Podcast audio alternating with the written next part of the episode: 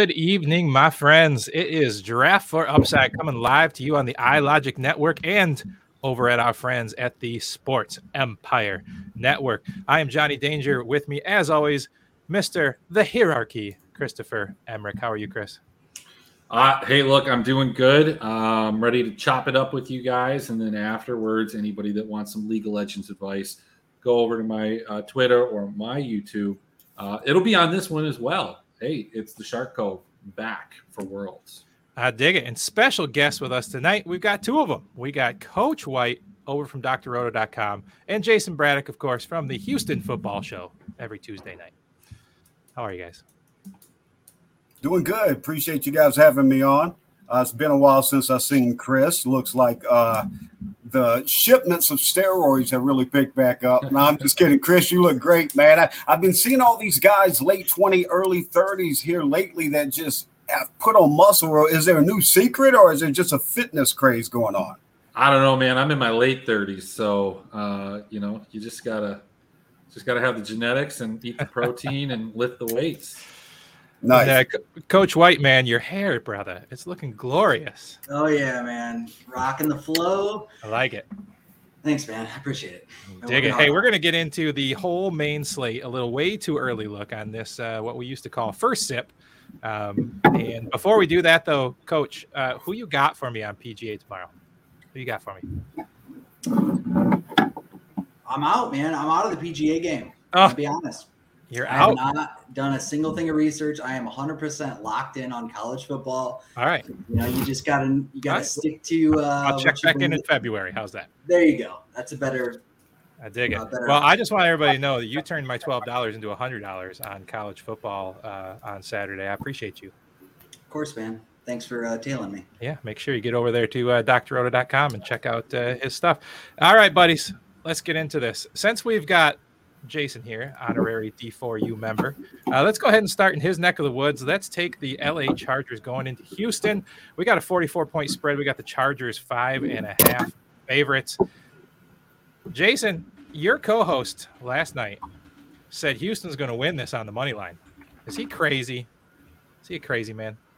I, I don't think he's crazy. I understand where he's coming from with the pick. It's just you know, the Texans have been ahead uh, by halftime, after halftime, or going into halftime, excuse me, or even after the third quarter in all three of these games, and they're sitting there at 0-2 and 1.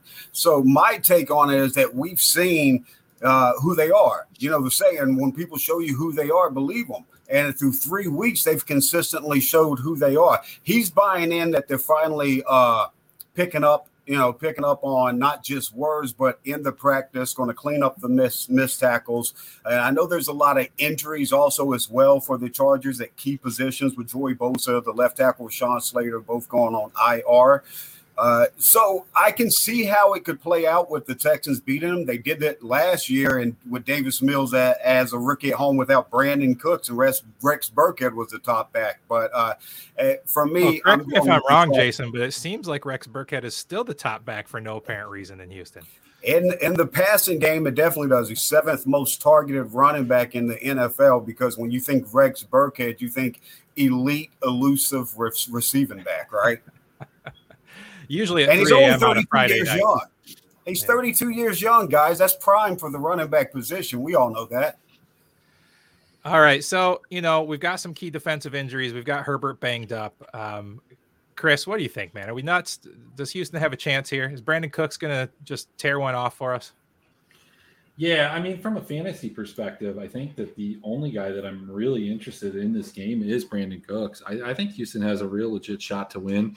Um, and I think what we've seen is that if you want to bet the game, you know, it's all over TikTok. There's a lot of guys talking about this. You just take the money line.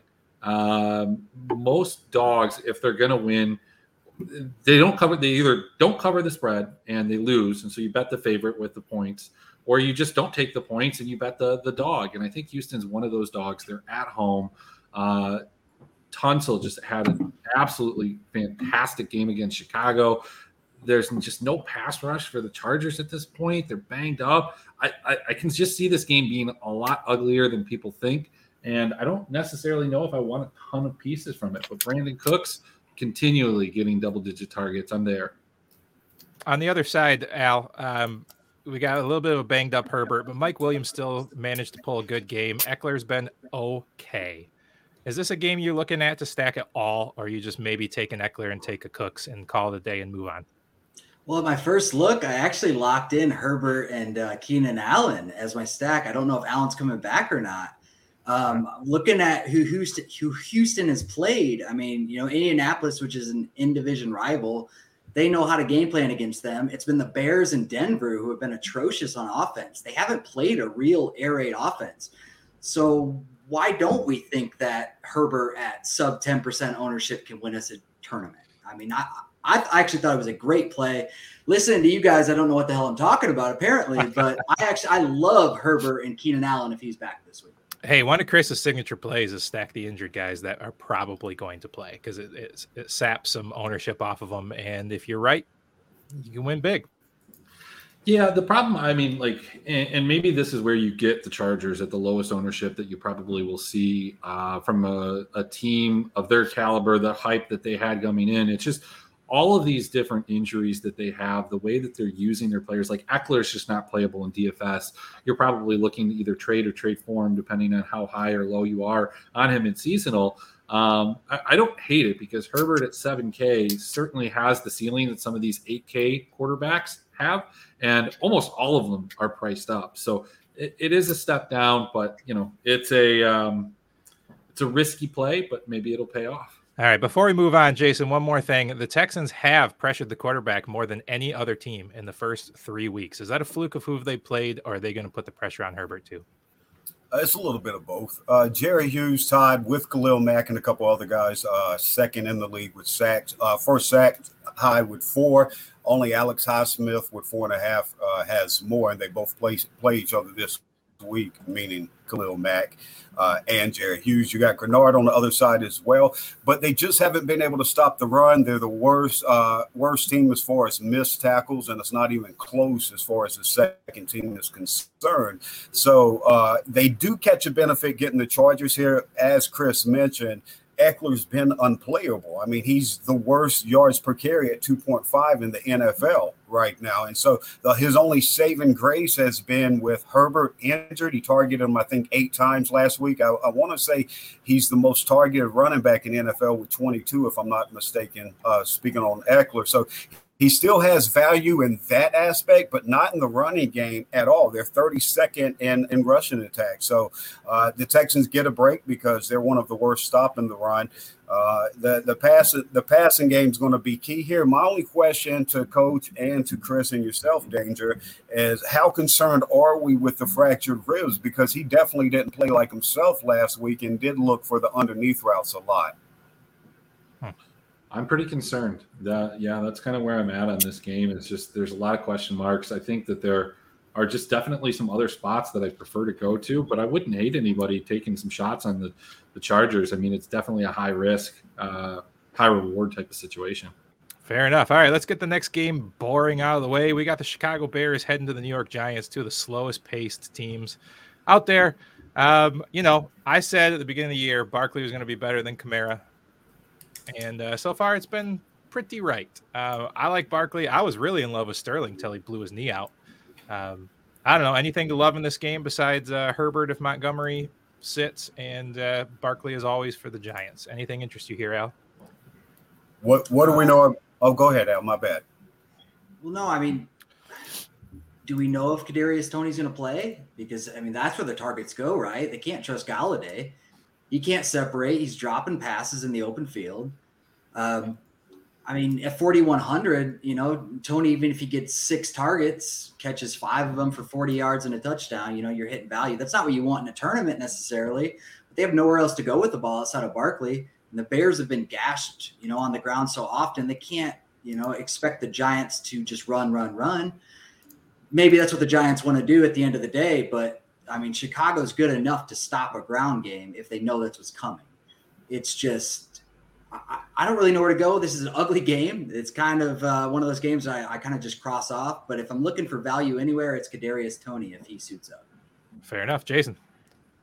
Uh, Bellinger. Uh, what, what, do we know about weak quarterbacks that don't have a lot of weapons? They're going to throw to the running back out the backfield. They're going to throw through the tight ends. You could get a jump tight end to a block. I mean, a jump touchdown, excuse me, to a blocking tight end. Well, this is their top guy, but he's not a household name. But we saw this past week, Daniel Jones will go to him. So if I'm on anyone in this game, uh, you've got. Uh, Richie James, you got Seals, different guys that could give you some PPR value at how low they're going to be priced. But you, are risking it with that. I think probably the tight end position and getting the value there. Bellinger's probably what, 2,500?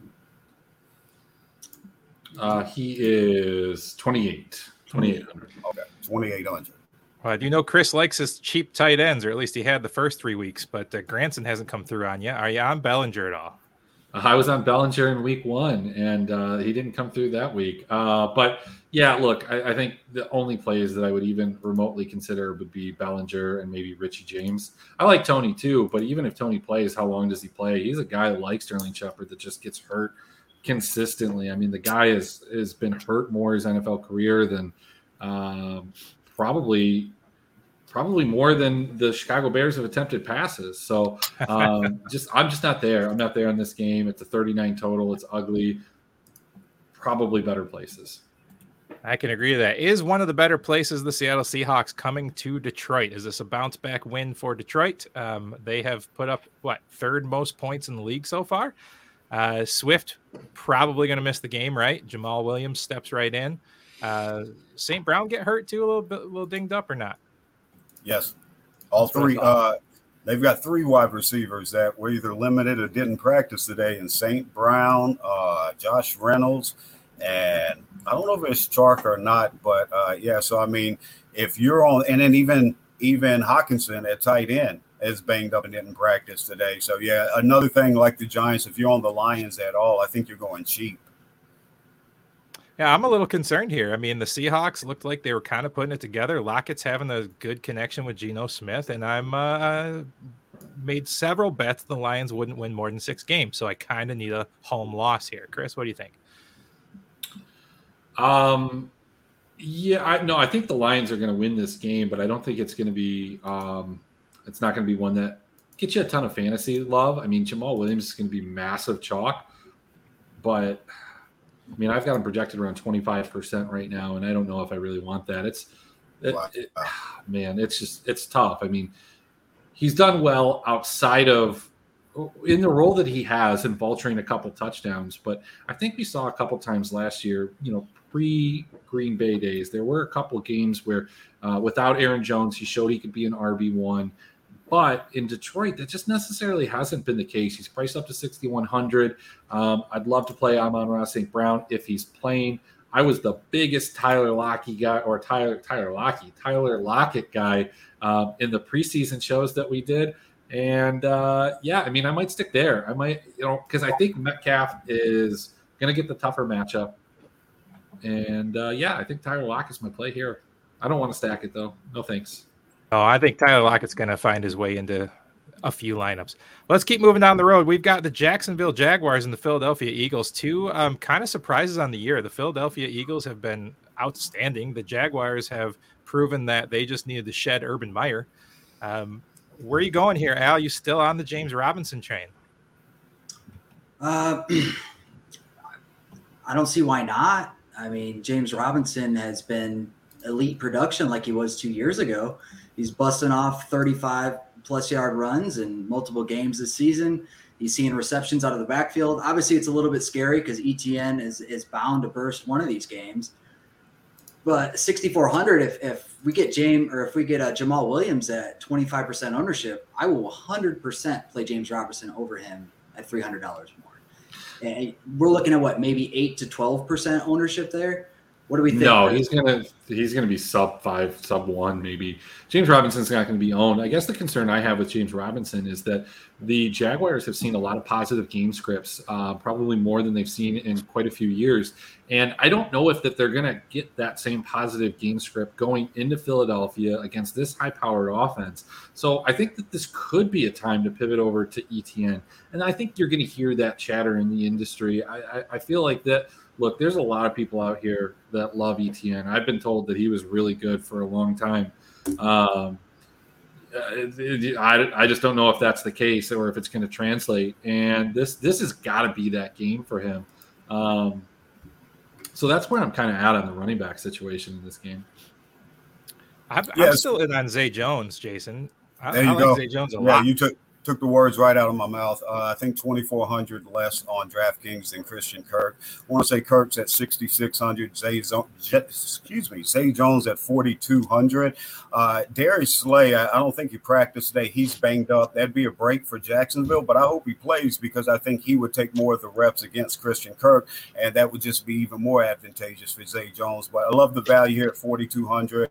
Chance to get double digit targets again. Yeah, quite frankly, I think you could play both. I think you can play both of them with Trevor Lawrence or with Jalen Hurts, and then you know run it back with either DeVonta Smith coming in around eight percent ownership, or AJ Brown right now looking at eighteen percent ownership. Uh, so like this is a game that I, I, do really, really, really like from a game stack kind of approach.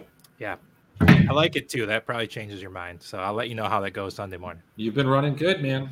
I haven't for like a year and a half. So you know, whatever. Yeah. All right. No, it's been all it's right. been a year, really. really so it's true. It's so. true. All right. Let's keep on moving down the list. We have got the New York Jets coming to the Pittsburgh Steelers. At what point, Jayson, do they give up on Mitch Trubisky and just hand the ball over to the next man up? I mean, I, obviously, I don't think they buy buy into Kenny Pickett as being the guy so much to the point that you've got to throw him in there. So they're going to keep trotting Trubisky out there until it gets to the point where it's just like, hey, at this point, what do you have to lose? Najee Harris is uh, worse in the league right now in yards per touch from scrimmage.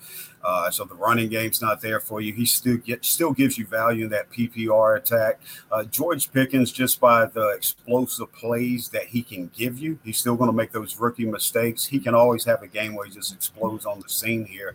But it's like defenses have uh, really keyed in on taking Freiermuth away, and on the outside, Diontae Johnson has a tough matchup with these uh, Jets corners that have really started to develop, and obviously with the addition of the rookie Sauce Gardner. So there's nobody on Pittsburgh side of this that I'm really big on, and I, am um, I'll be honest with you, I'm scared on the Jets side because what we've come to know with the Jets' identity through the first three weeks is going to completely change when Zach Zach Wilson comes in. He's a completely different quarterback, and so we can't trust those targets to Garrett Wilson. We can't trust those targets to uh, Tyler Conklin.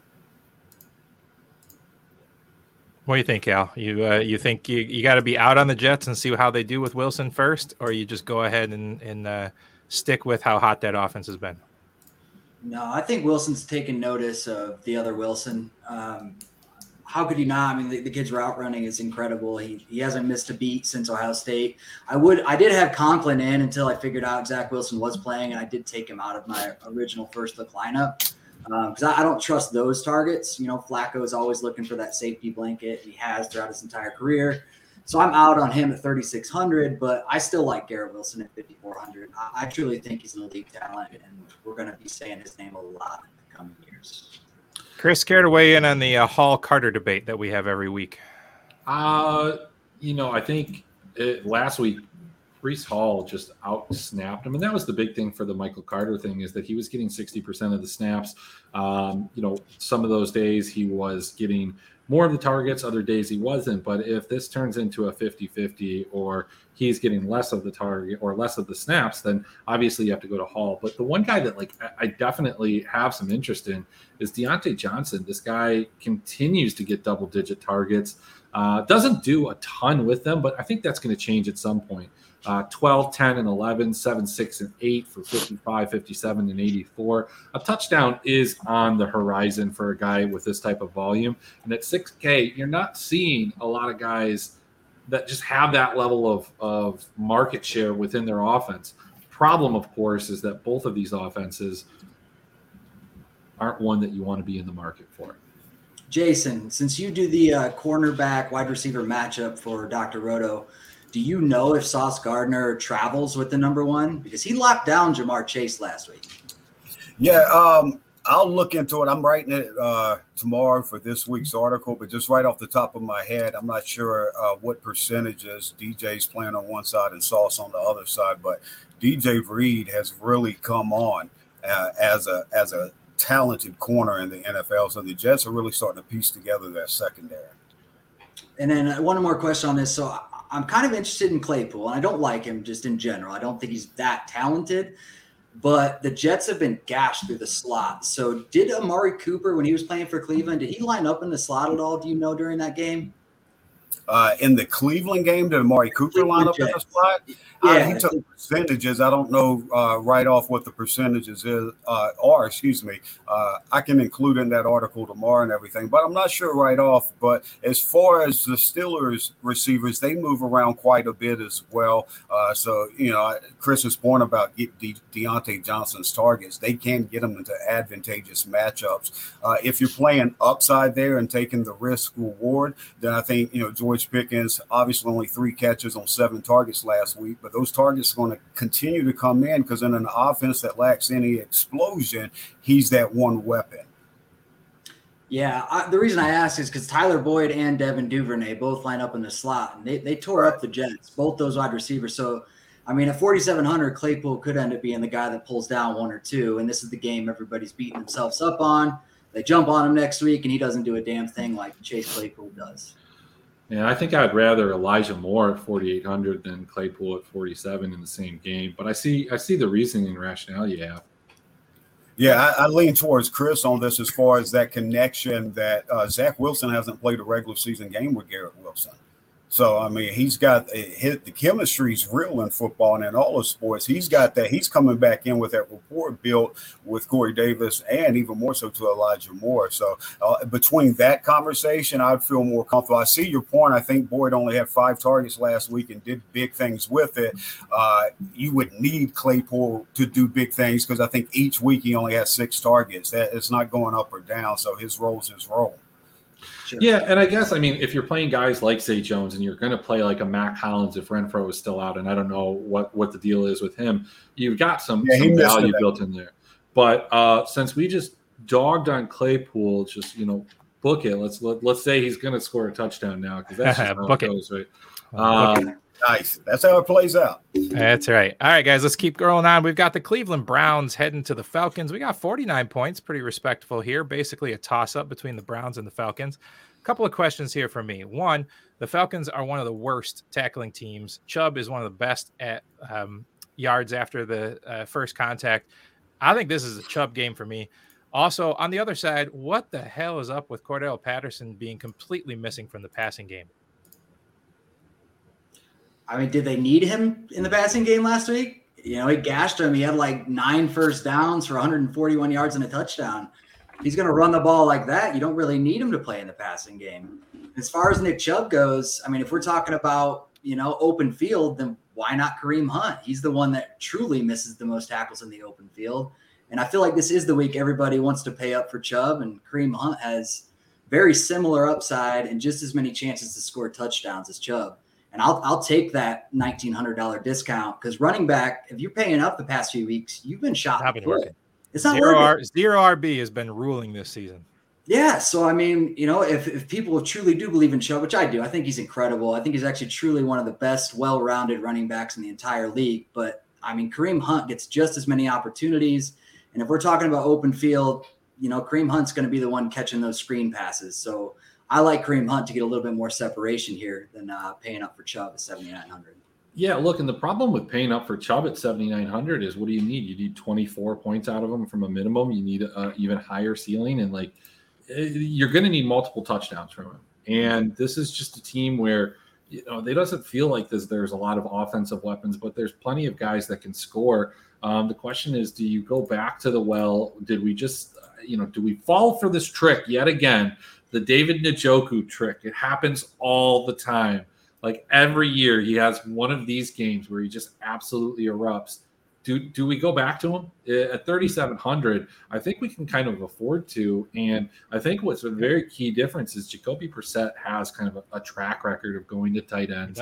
Njoku is a tight end. And so you know after that one game sample is it a track record? Maybe. I don't know. Do we get 10 for 9 uh, catches in 89 I, I probably not but can we get six catches for 50 that might be good enough. Uh, probably would prefer playing the Njoku over Kyle Pitts, who I had quite a bit of last week. Uh, didn't let me down, but didn't you know prop me up either. How about Amari Cooper, Jayson, coming over from Texas and heading up to Cleveland? Um, not great first game, and then really just been kind of crushing the last two. As he keep it going?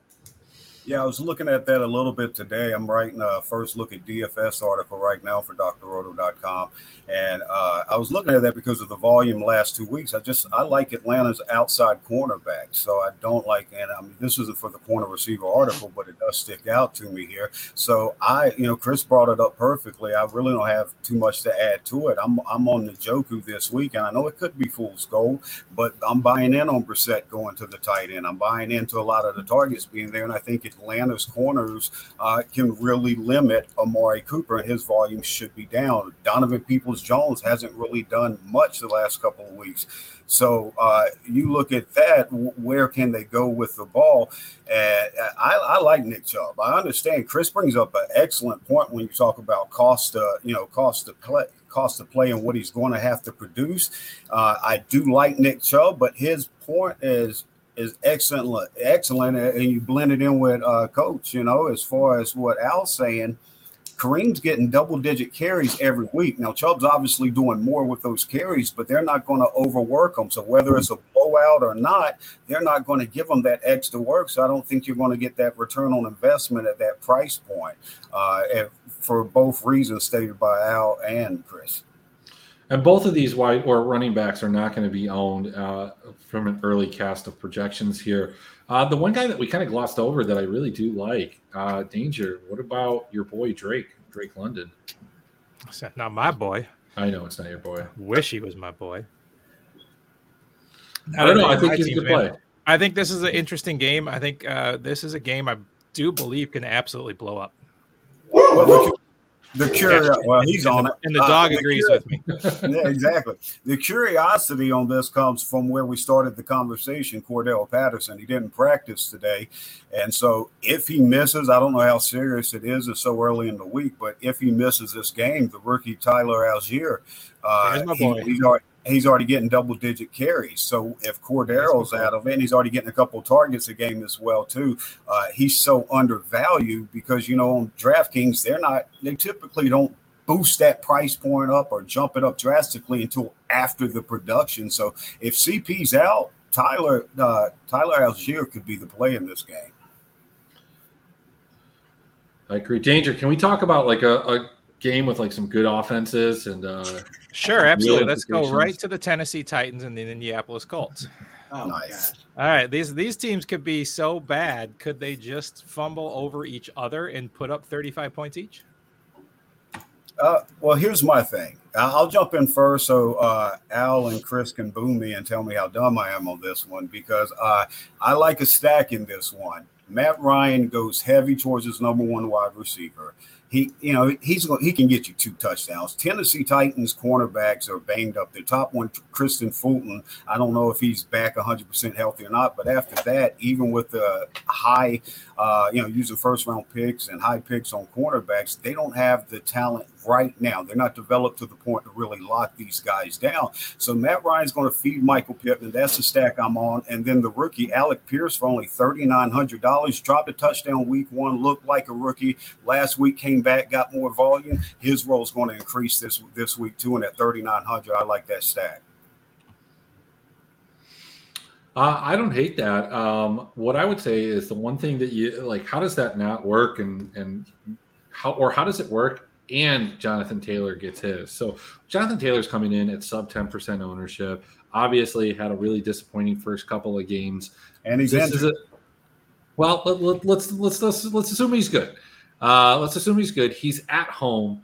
They are favorites. Tennessee has looked at times like one of the worst teams in the league, specifically on the road. Uh, I think Jonathan Taylor, even if Pittman gets him down inside the five, and I guess what, what you want to go back and look at is you're right. Tennessee's corners have given up a ton of points, touchdowns, receptions, yards, everything to opposing wide receivers. But where are those touchdowns coming from? And I can remember a couple of them because I watched them. Uh, it felt like they were kind of inside the five, inside the seven, maybe even inside the 10. I don't know. But in that area, the green zone, as some would call it, that for Indianapolis feels like they might be giving a couple cracks to Jonathan Taylor. I would not be surprised if Jonathan Taylor scores those three touchdowns that we were hoping for Nick Chubb to score uh, this week against Tennessee. Yeah, I mean, if I am going to pay up, like if it's between Chubb and Taylor, I know it's nine hundred dollars difference, but I'm taking Taylor ten out of ten times. Uh, last year, though, Titans did shut down Taylor, uh, kept him to seventy yards and sixty four in two separate games. I know it's a whole year ago, but you know those in division matchups.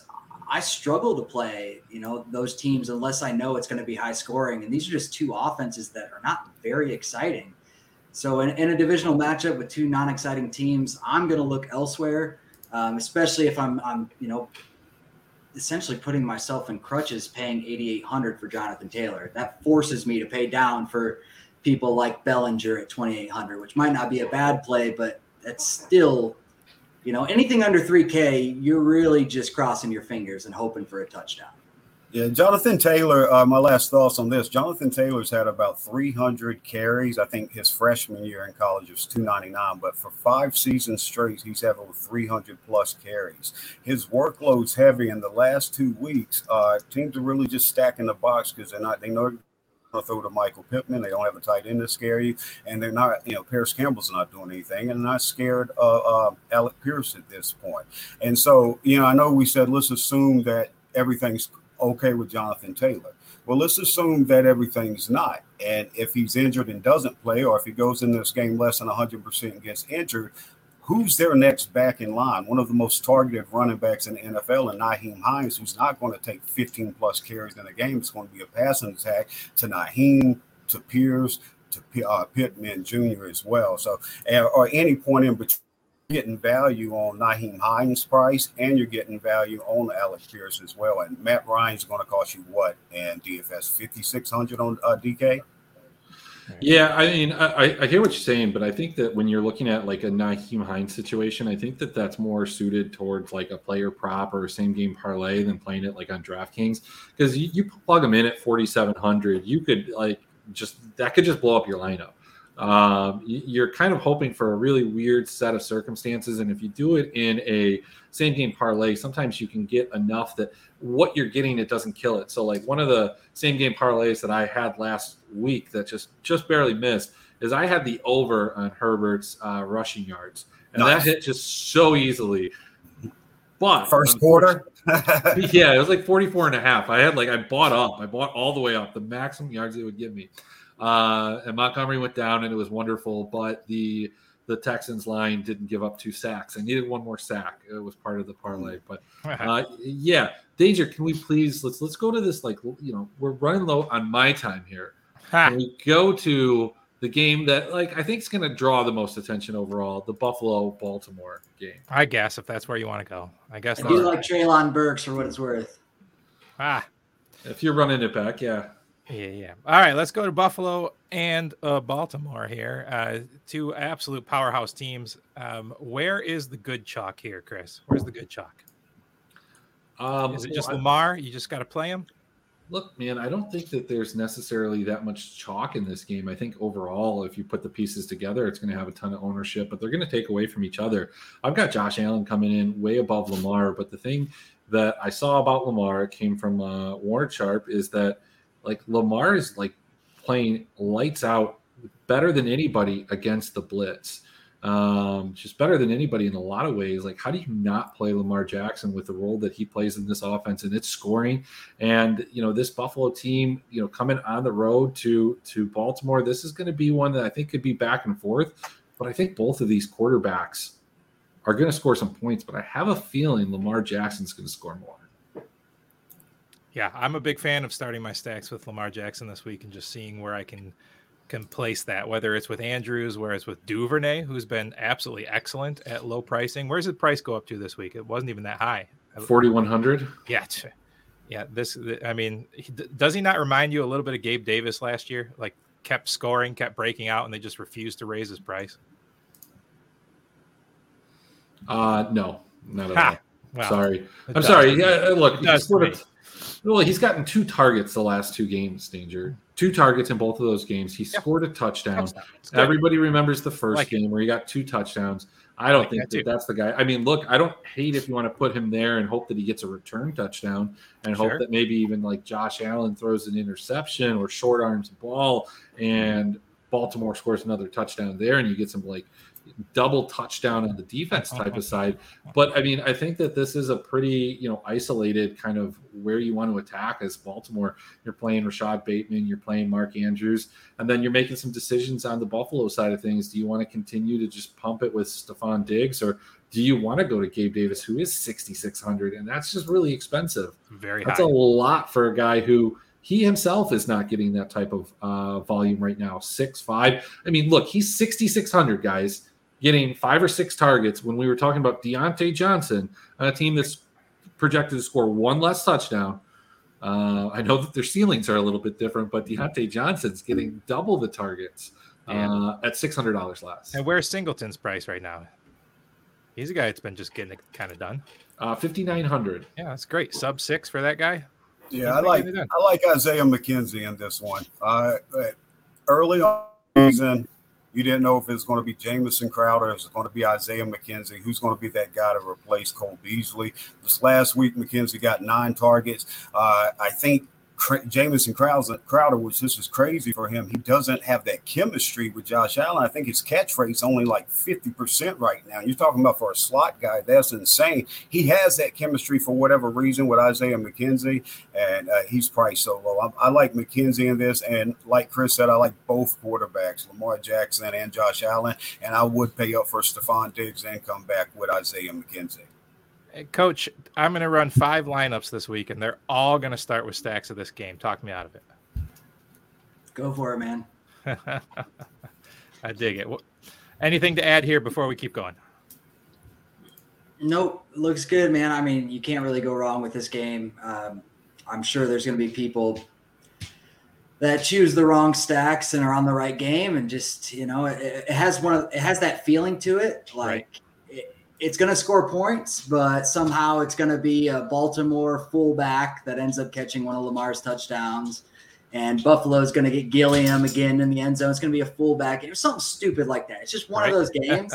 um, and it is supposed to be a little bit rainy in Baltimore. I know that doesn't really affect, um, you know, necessarily the play too much, but right it's going to score points. It's just not going to be exactly who you expect. It's really not. And I mean, it might end up being Gabe Davis at 6,600, who's going to be the, the least owned of all of them.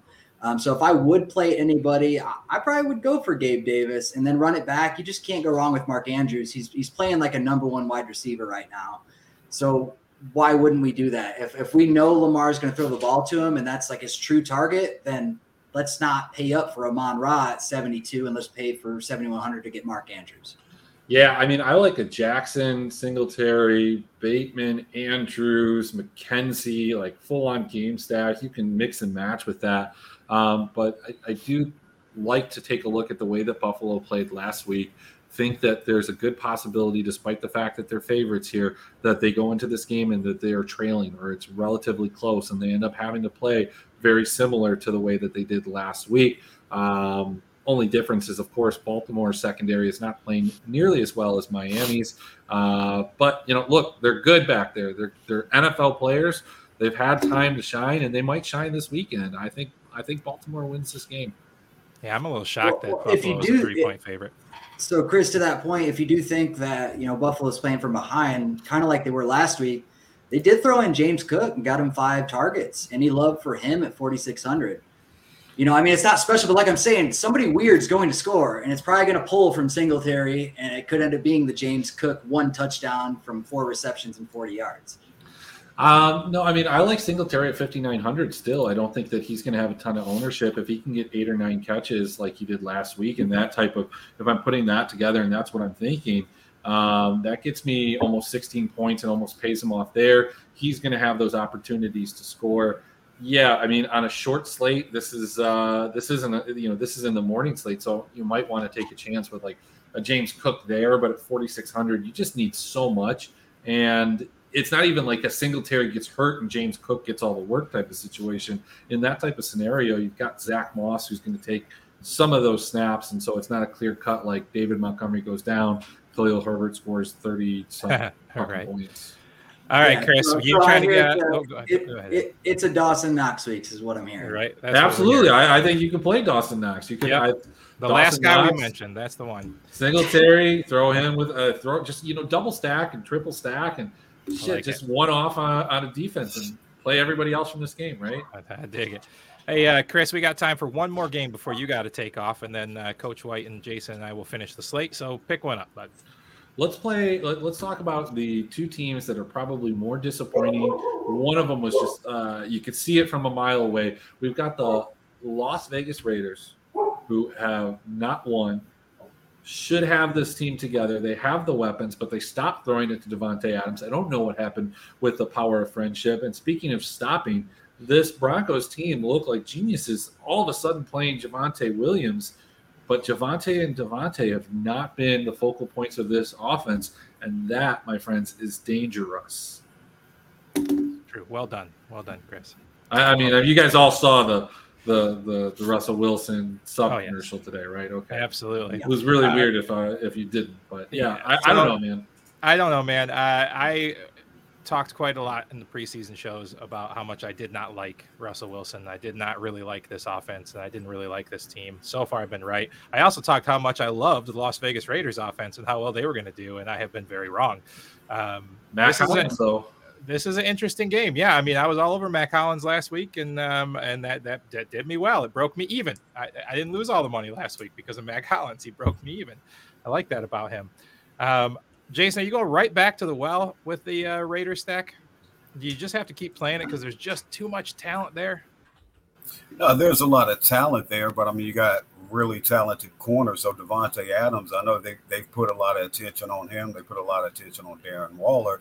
Hunter Renfrow still's not back at uh, practice today, uh, working back from that concussion. So him missing will continue to give those volumes. But if he comes back, and you know, Mack Hollins, that that's going to heavily get eaten into there. I don't like the matchup outside for Davante Adams. I mean, Davante's Davante. He's going to still get his production, but I don't like when you're talking about what you're going to have to pay up for on Davante. And I think Mack Hollins probably have a lot of people on him because he's got close to 20 targets the last two weeks, if I'm not mistaken. Uh, I'm staying away from it. Um, I want to get on Josh Jacobs. I just don't think think this is the week. Josh Jacobs uh, has seven broken tackles run up the middle. No other player in the league has more than three.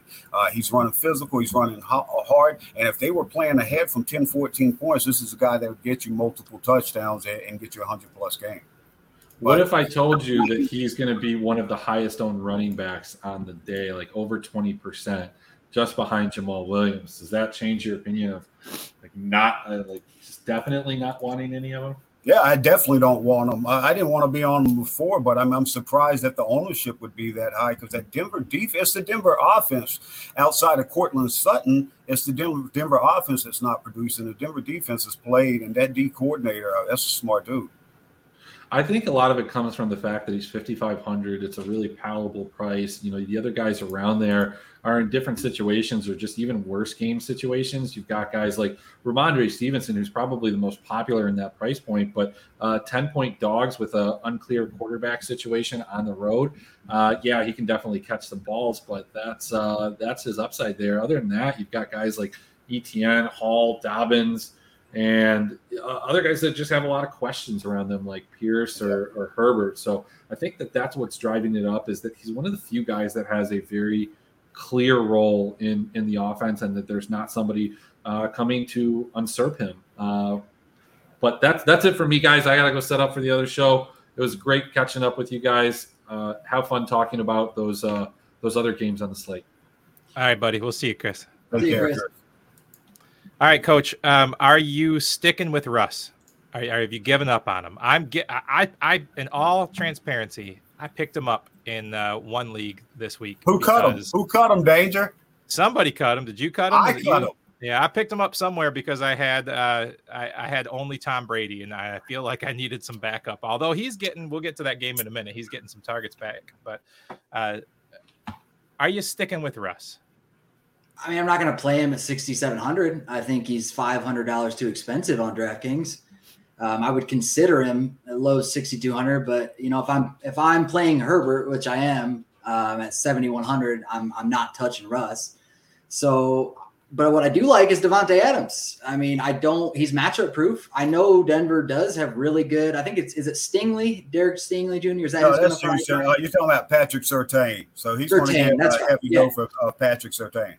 Correct. So Surtain. I mean, but who have they faced? You know, if, if we really look at it, you know, the the number one wide receivers that that Denver have played against are. Let's see. Do, do, do, one moment, please. Hold, please. We're looking at we're looking at Metcalf, who has Geno Smith throwing in the ball. We're looking at Brandin Cooks, who has Davis Mills throwing the ball, and we're looking at Jimmy Garoppolo and probably what Brandon Aiyuk. Like that's not Davante Adams. Period. 8,300 is a big price tag, but Davante Adams is purely matchup proof. And Surtain, I think it's his sophomore year. Davante Adams knows how to beat a sophomore. Period. So 8,300. If, yeah, if we're talking, if we does go back Carr know show, how to beat a sophomore? That's the problem hundred percent. Carr has played terrible, but I think he knows it. And Carr is a gamer. He is hundred percent going to feed the ball to Davante Adams this game. And if it's yep. between Chubb, Jonathan Taylor, and Davante Adams, I take Adams 10 out of 10 times. Yeah, I mean, they've got to oh, win, right? They're, they're 0 3, guys. They got to win. The only way you win is throw the ball to Davante. Out of that group, I would take Chubb this week. Hmm. Mm. I like Chubb too, man. Not going to lie. So, is there anything on the Denver side you like at all in this game? Or is it just Sutton? Can you play Javonte Williams? I like Ciara. Yeah. I like Sierra. Yeah. I think I think Javonte's playable. I mean, this could be one of those games where we see him get you know six targets yep. out of the backfield, and then finally find his one yard or five yard touchdown. And if we're lucky, he breaks off a 20 yarder. 6,600 is a fair price. You know, Las Vegas hasn't played any great running backs yet. So Sure. I don't see uh, any reason not to play Javonte outside of Denver not being able to move the ball. But if I think Davante Adams plays well, Russell Wilson does know how to keep a game close. So if he has to air it out, he will air it out. He just hasn't needed to yet. They haven't played anybody truly competitive. Well, that's true. I, I thought maybe Jimmy Grapes was competitive for a minute, and then he Dan Orlovsky all over the place. I mean, Russ completed 45% of his passes against the Texans. So, I mean, Russ – Russ is ranking as one of the worst quarterbacks in the league right now. Uh, only, the, his only saving grace is Courtland Sutton. So if I'm on anything on Denver, it's going to be Courtland Sutton. The last two weeks, nobody else has been existing in the offense. He's got almost like 20 targets to Sutton. Uh, it, it's it's the only connection he has. So if I'm going anywhere on Denver's side of it, I'm going to go with Sutton on this game.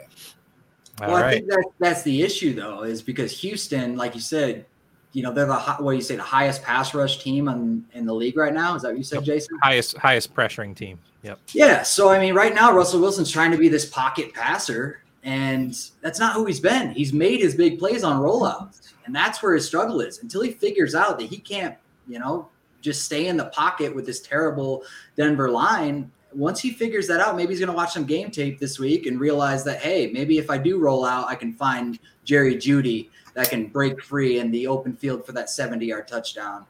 Uh, and, and, I don't think Las Vegas is going to pressure enough. So I don't, I don't mind Russ this week. Let's put it that way. But I, I would 100% take Sutton over Jeudy if, if we're going for Denver wide receivers. You got it. All right, let's step back a minute. We skipped over one one o'clock games because Chris wanted to move on to the Baltimore game. Let's get back and talk about the uh, Washington Commanders and the uh, Dallas Cowboys. What do we think here? I mean, uh, the the Commanders are having a hard time um, controlling the ball. All the Cowboys want to do is really run the ball as much as they can. Um, it's a possibility Dak comes back. Jayson, you're semi-local in the uh, in the in the Texas area. I'm in Texas. It's a little right? same area, Texas. right? Little, little uh, what are you hearing about Dak? Dak wants to play. Are they going to let him play? I don't know. Cooper Rush has been managing it okay enough. He's been able to get the ball, uh, you know, two CeeDee, something Dak couldn't do week one. Uh, when you look at ESPN stats, I believe it's the ones uh, they're the ones that put it out.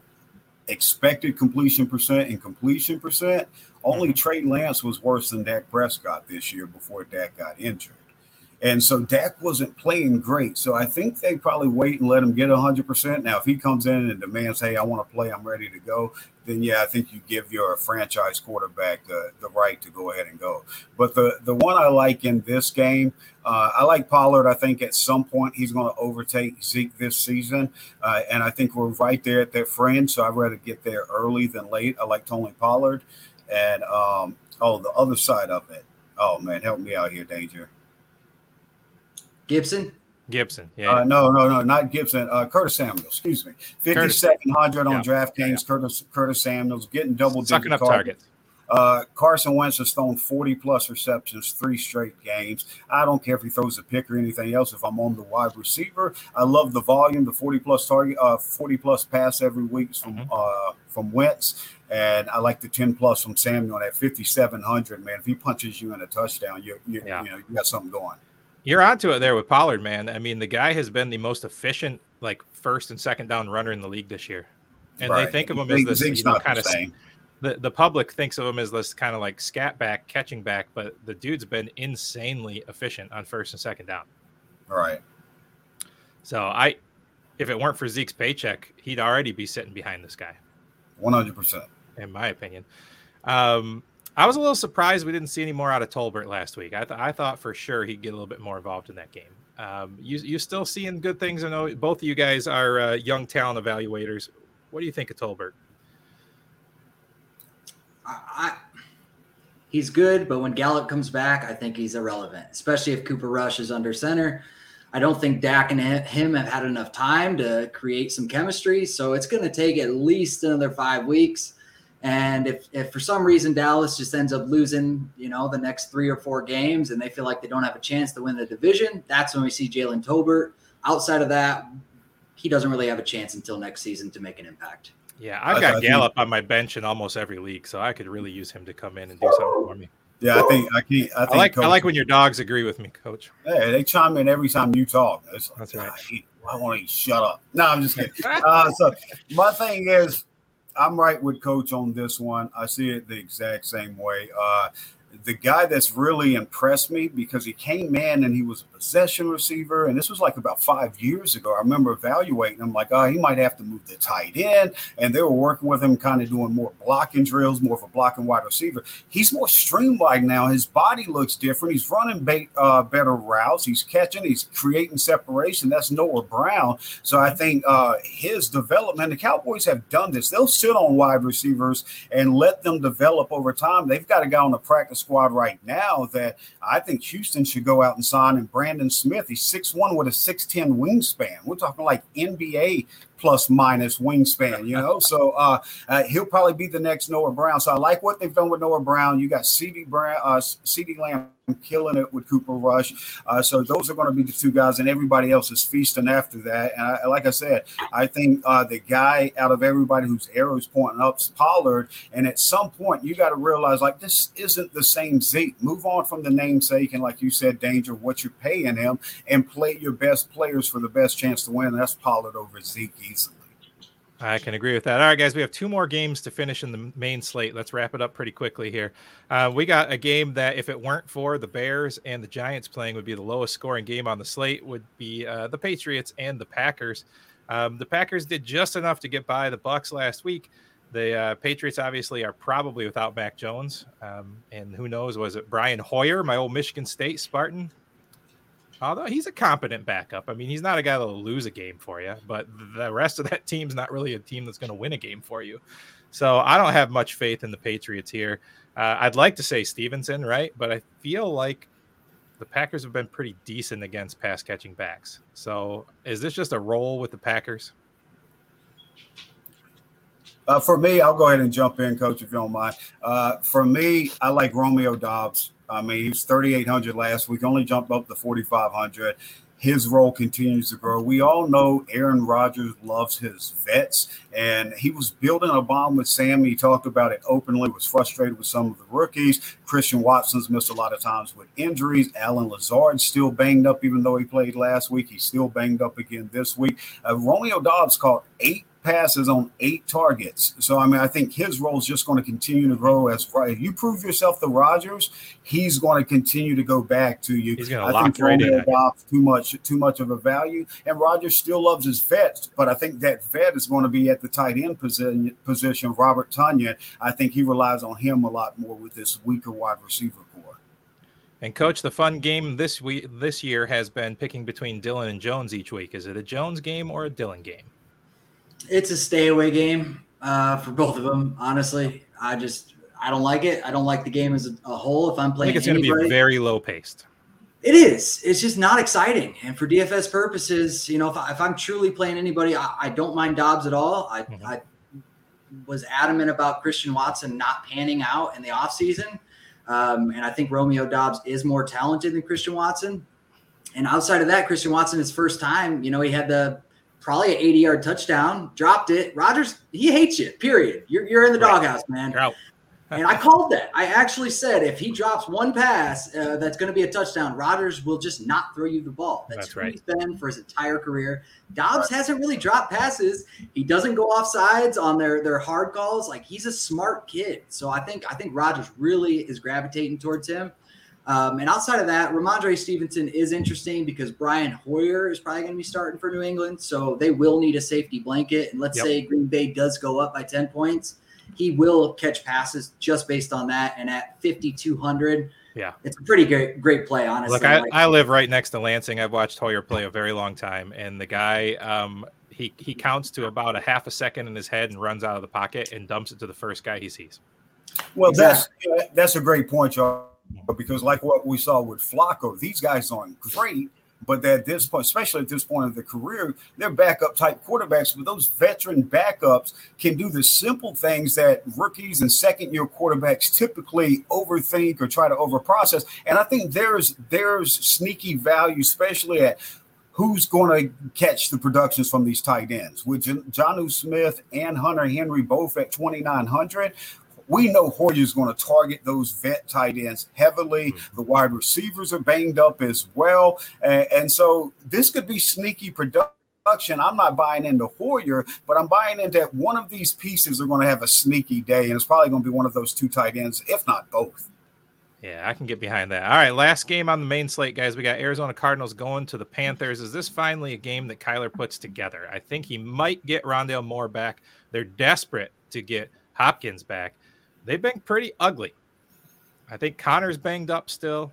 Um, I don't know, yeah. man. I mean, I, I've got Kyler. I was kind of high on them this year. I was thinking that they would hold together the first few games of the year and be ready to get Hopkins back, but they've just kind of looked lost.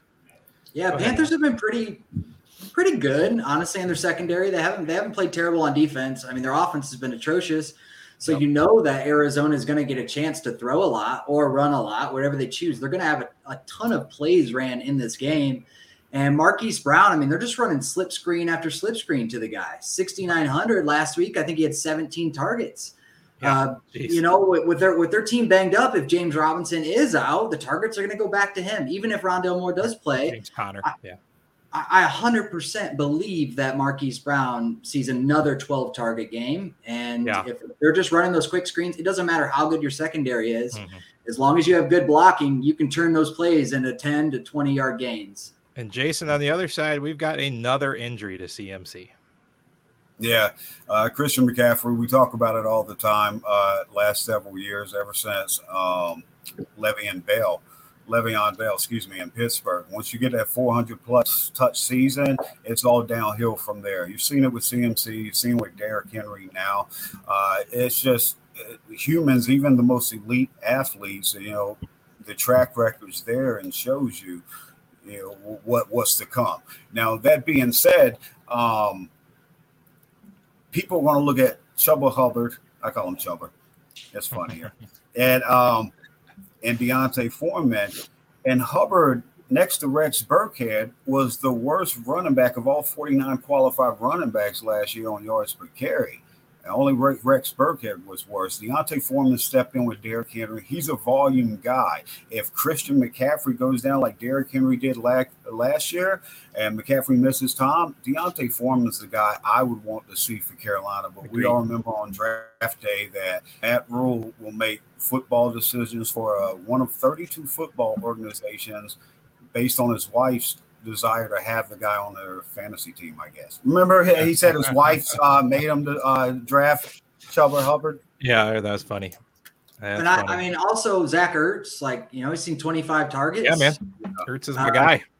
Especially because you you were talking about the injuries. Rondale Moore might be coming back, but Greg Dortch, who's been a pivotal piece for them, uh, he showed up on the injury report today. So yeah. there's so many guys down there. The only thing to worry about with Marquise Brown is if Jaycee Horn mirrors or shadows him, and he's a hundred and he's hundred percent healthy, that could limit you to go there. But like Coach said, I mean, who else are you going to throw to at this point? Because even if Rondale Moore's coming back, uh, especially with all the injuries at wide receiver, I seriously doubt he's 100%.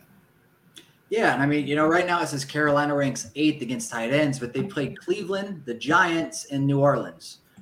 You know, outside of Njoku, who's had one big game, like we talked about, who have they played at tight end? They're not ready to play Zach Ertz. I, I love him at 4,600.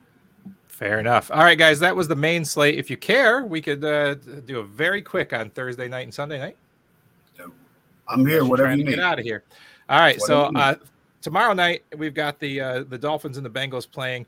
Um, I was actually a little shocked to read that the Bengals were four point favorites at home uh, because the Dolphins have just been explosive. But then I started kind of getting into it, and I actually submitted an article for the first time to DrRoto.com because I nice. wanted to talk about it, and uh, I called it Bengals win. Um, look, man, uh, I'm I'm just looking through these stats here. Uh, thanks to uh, our, our good buddies at Inside Edge from your show, there, man. The, that remarkable tool is freaking amazing. So uh, shout out to Inside Edge. I know they're not listening, but it's fine. Uh, but uh, man, um, what did I pull up here? I'll just read the article. I said Cincinnati might get some scoring done in this game. They're the third best in, possess- in possession in their opponent's field, while the Dolphins are fourth worst in plays allowed in their territory. Um, Mixon has been totally disappointing, but the um, the absolute uh, strength of this game is probably going to be dump offs. I think is going to happen a lot. I think you're seeing Mixon more involved. I think they've got to get him more involved. And let's talk about uh, Tyler Boyd. Third in touchdowns per receptions this year, fourth in yards after catch this year, seventh in yards per target this year. He's being underlooked. Um, I was gonna re- I was gonna recommend him because Isaiah McKenzie just went off in the slot. Yep. Before that, Devin Duvernay went off for the Heck slot yeah. for Miami. I mean, why not Tyler Boyd? Especially yes. if Tee Higgins is still battling the you know concussion that he. Yep. That's super this is a hit. get right game by the Bengals in my mind, um, and their strength on the defense is shutting down wide receivers. They're one of the best on yards after uh, stopping yards after the catch, and that is how Miami thrives. Can I can I throw you guys a curveball here? Yes, you can. What we saw last week, like we're talking about Tony Pollard and Ezekiel Elliott, I think we're seeing the same thing happen to Cincinnati. I think Samaje Perine is going to overtake Joe Mixon. That's that may sound crazy. They're comfortable. Ooh, He's been in the building for years. Uh, Joe Mixon is averaging 2.8 yards per carry. Uh, in every statistical category across the board, he's ranking poorly. He's also in the passing game, the catch rate's not there. He's only got like 13 receptions on 20 targets. The efficiency's not there. With mm-hmm. Perine, who they're starting to get more involved, and I think he also got five targets week one. He's caught six of eight. He's getting more uh, yards per reception they're comfortable with Samaje Perine there. Uh, I think we see just like last week when Mixon had 12 carries for 24 yards, and then P Rod came in for like nine for all around 50. That's I don't think that's a coincidence. I think we're going to see P Rod start to become more and more involved, like we're seeing with Pollard down in not Dallas. not this week though. Please, I've got some. I I've got believe some we see that needs to score some points. Uh, well, to, to finish my thought on that, Jayson, uh, you know Waddle and Hill have been awesome. Um, but here's the deal Cincinnati has held opposing receivers to 1.6 yards after the catch. Mm. They're the third best team at stopping third down conversions. As good as the Miami Dolphins finished that game last week, they only ran 39 offensive plays. They They're were unbelievably efficient. Yeah, Tua this is going to be a, Absolutely. This is going to be a big letdown game. I am all over the Bengals in showdowns. I'm playing 20 lineups, and I think 18 of them are Bengals heavy in the showdown tomorrow night. Nice. Uh, make sure you're looking at Mike Gesicki, though. Oh, I got Gesicki all over the place because if Waddle's banged up and Tua is not as mobile, they're going to have to dump the ball. It's going to be Edmonds and Gesicki all night long. I, I think that's excellent call from both of y'all. I think uh, Gesicki's only what 4100 or something like that because uh, Smythe has gotten volume. I don't know what's going on with Gesicki, but the talent's there, and if Bridgewater comes in, I don't think he cares about what's going right. on with Gesicki. And I think he gets. I think y'all. I think y'all hit it perfectly there. I'm on it with y'all. I also it's, threw one lineup in with um, Teddy Bridgewater in, instead of Tua, just in case. Just in case just in case. All right, guys. Well, I will let you get out of here. The last thing I was going to talk about was just uh, Tom Brady getting some weapons back. Are we withholding judgment on his season until we see him with Evans? He gets Evans back, he gets Julio back, and possibly even Godwin back. No, I, um, yeah, I think I think it's only fair. We all know he's playing with backups, uh, and he's only he plays with stars most seasons, so it's I think it's fair to finally see what he could do with if he doesn't have the top talent in the league. That being said, though, let's go with the future. What's happening right now? I think he's happy to get stars back. I think uh, he realizes what he's missed, and I think he takes advantage of. It. I think big day for Mike Evans. Uh, dig it. Any closing thoughts, Coach Al? Uh, that's it. I mean, Brady's going to do Brady things. Uh, if Godwin, for some reason, finds his way back on the field, I think everybody needs to look at Godwin. I think he could actually end up being a top 20 wide receiver in, with his injury uh, by the end of the season. I just, the, Brady somehow is still getting protected even with his offensive line. It's terrible. He's still getting the passes off. He's just, he's good. Period. Listen, if Brady clear, is good at football. He really is. And if they clear Godwin, you play him because here's the deal he's going to miss three games. He's going to come back for one. He's going to get 125 yards in the touchdown. He's going to get banged up on the last play. He's going to miss two more weeks. He'll be back again. He'll get 110 yards in the touchdown. yeah, I, I, yeah. I, I love Godwin. So for some reason, and I did send you a trade just so you know, for uh, Godwin and, and Mixon in our Dr. Roto staff league. So check it out, Danger. Maybe uh, you might be interested in it. All right, I'll poke, I'll pull that up. I'll pull up. Well, I really appreciate you guys coming on while Mark was gone and uh, and Chris had to get out of here early. I appreciate you guys taking the time out to uh, come on Draft for Upside and uh, on the uh, Sports Empire Network. And uh, love you guys. Appreciate you. All right, thanks for having me, Danger. Great to see you again, Coach. Yeah, take care, Jayson. See you, Danger. All right, buddy. We'll see you guys soon. See ya.